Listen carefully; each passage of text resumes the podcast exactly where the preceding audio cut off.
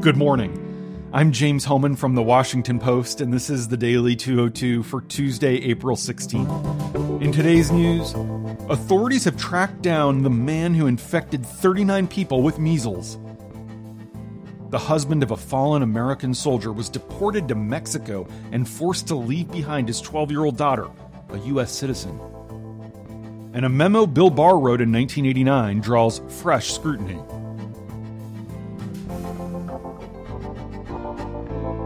But first, the big idea. It took little more than an hour.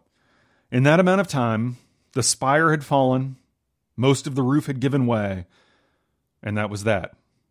Notre Dame, the literal and figurative heart of Paris, the point from which all distances in the city are measured, and the seemingly eternal backdrop to life in the French capital, was essentially no more.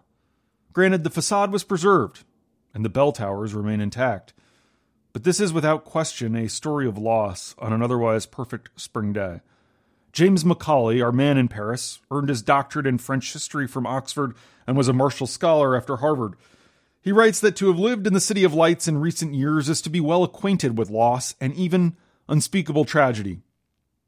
The killing of 12 people in the attack at the satirical newspaper Charlie Hebdo in 2015 the bombings and shootings that claimed 130 people at the National Stadium, a concert hall, and on random cafe terraces.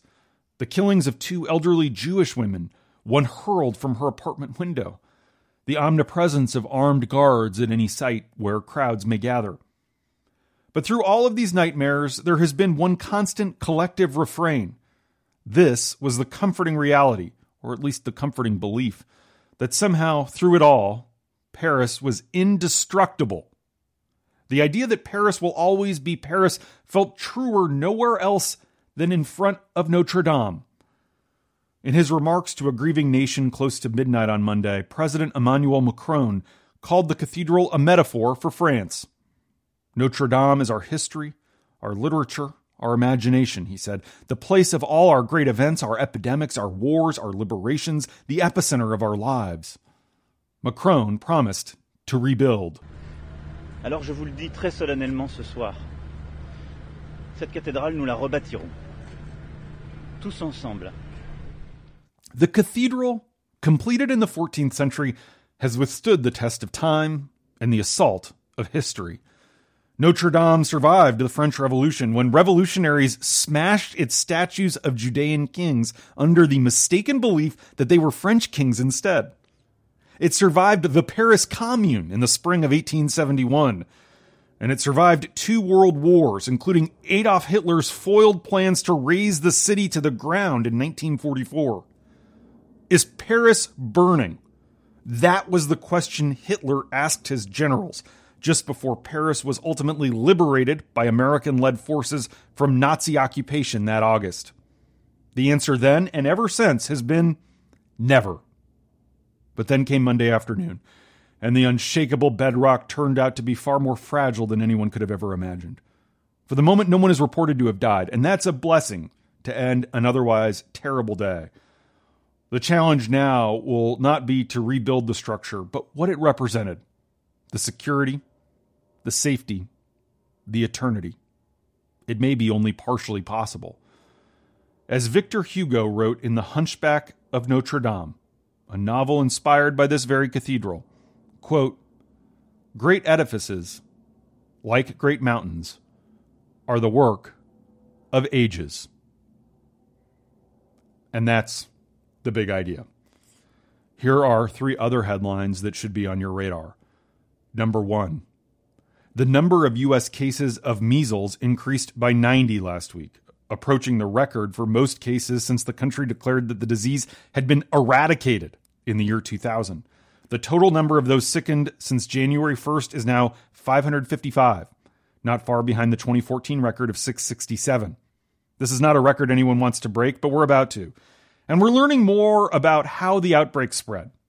It turns out that a man raising money for a charity in Brooklyn's ultra Orthodox Jewish community traveled from New York to Michigan and, unaware that he had measles, infected 39 people. He felt sick en route and saw a doctor when he got there. But that doctor, who had never seen measles, misdiagnosed the man's fever and cough as bronchitis. The traveler went on to stay in private homes, attend synagogue daily, and shop in kosher markets. The man who had come to the U.S. from Israel last November called the doctor back to complain about a rash. The doctor eventually realized it was probably measles and tried to connect him with health officials, but they couldn't reach him because of a problem with his phone. Finally, officials managed to track him down because they knew he had a blue rental car, knowing that would stand out among the minivans used by virtually every family in the community. Blood tests confirmed that the traveler had measles, and the strain matched the genetic fingerprint of the New York City outbreak that has caused a public health crisis there. Number two, the husband of a fallen soldier was deported to Mexico and forced to leave behind his 12 year old American daughter. But ICE has just relented and reversed its decision after Senator Kyrsten Sinema, the freshman Democrat, got involved. Jose Gonzalez Carranza, 30, was arrested by ICE agents last Monday on his way to a welding job in Arizona and then deported to Mexico last Wednesday. Gonzalez, for the last week, has been living in a shelter for deported migrants in a Mexican city he didn't know. He's been worried about his daughter. After his wife was killed serving our country in Afghanistan, Gonzalez was granted what's known as parole in place, which allows immigrants in our country illegally to remain in the U.S. without the threat of deportation. An immigration judge then terminated deportation proceedings against Gonzalez based on the parole in place. But ICE, under the Trump administration, refiled the case in 2018.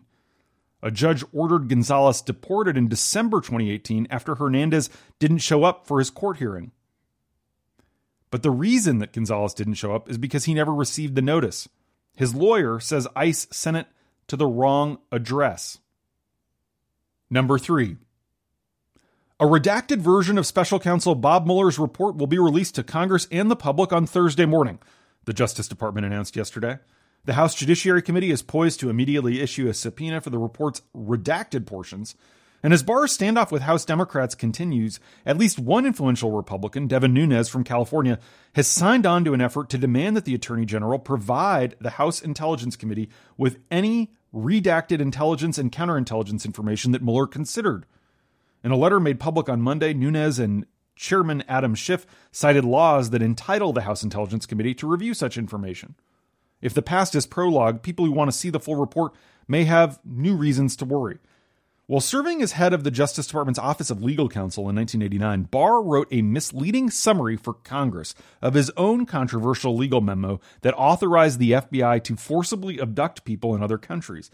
New York University law professor Ryan Goodman writes that when the OLC opinion was finally made public long after Barr had left office, it was clear that his initial summary to Congress had failed to fully disclose the opinion's principal conclusions. Despite including some highly detailed analysis, the 13 page summary that Barr released omitted some of the most consequential and incendiary conclusions from the actual opinion. Goodman says there was evidently no justifiable reason for having withheld those parts from Congress or the public. As we see more from the Mueller report, we'll have to compare it to the initial four page letter that Barr sent to Congress. And that's the Daily 202 for Tuesday, April 16th. Thanks for listening. I'm James Hohmann. I'll talk to you tomorrow.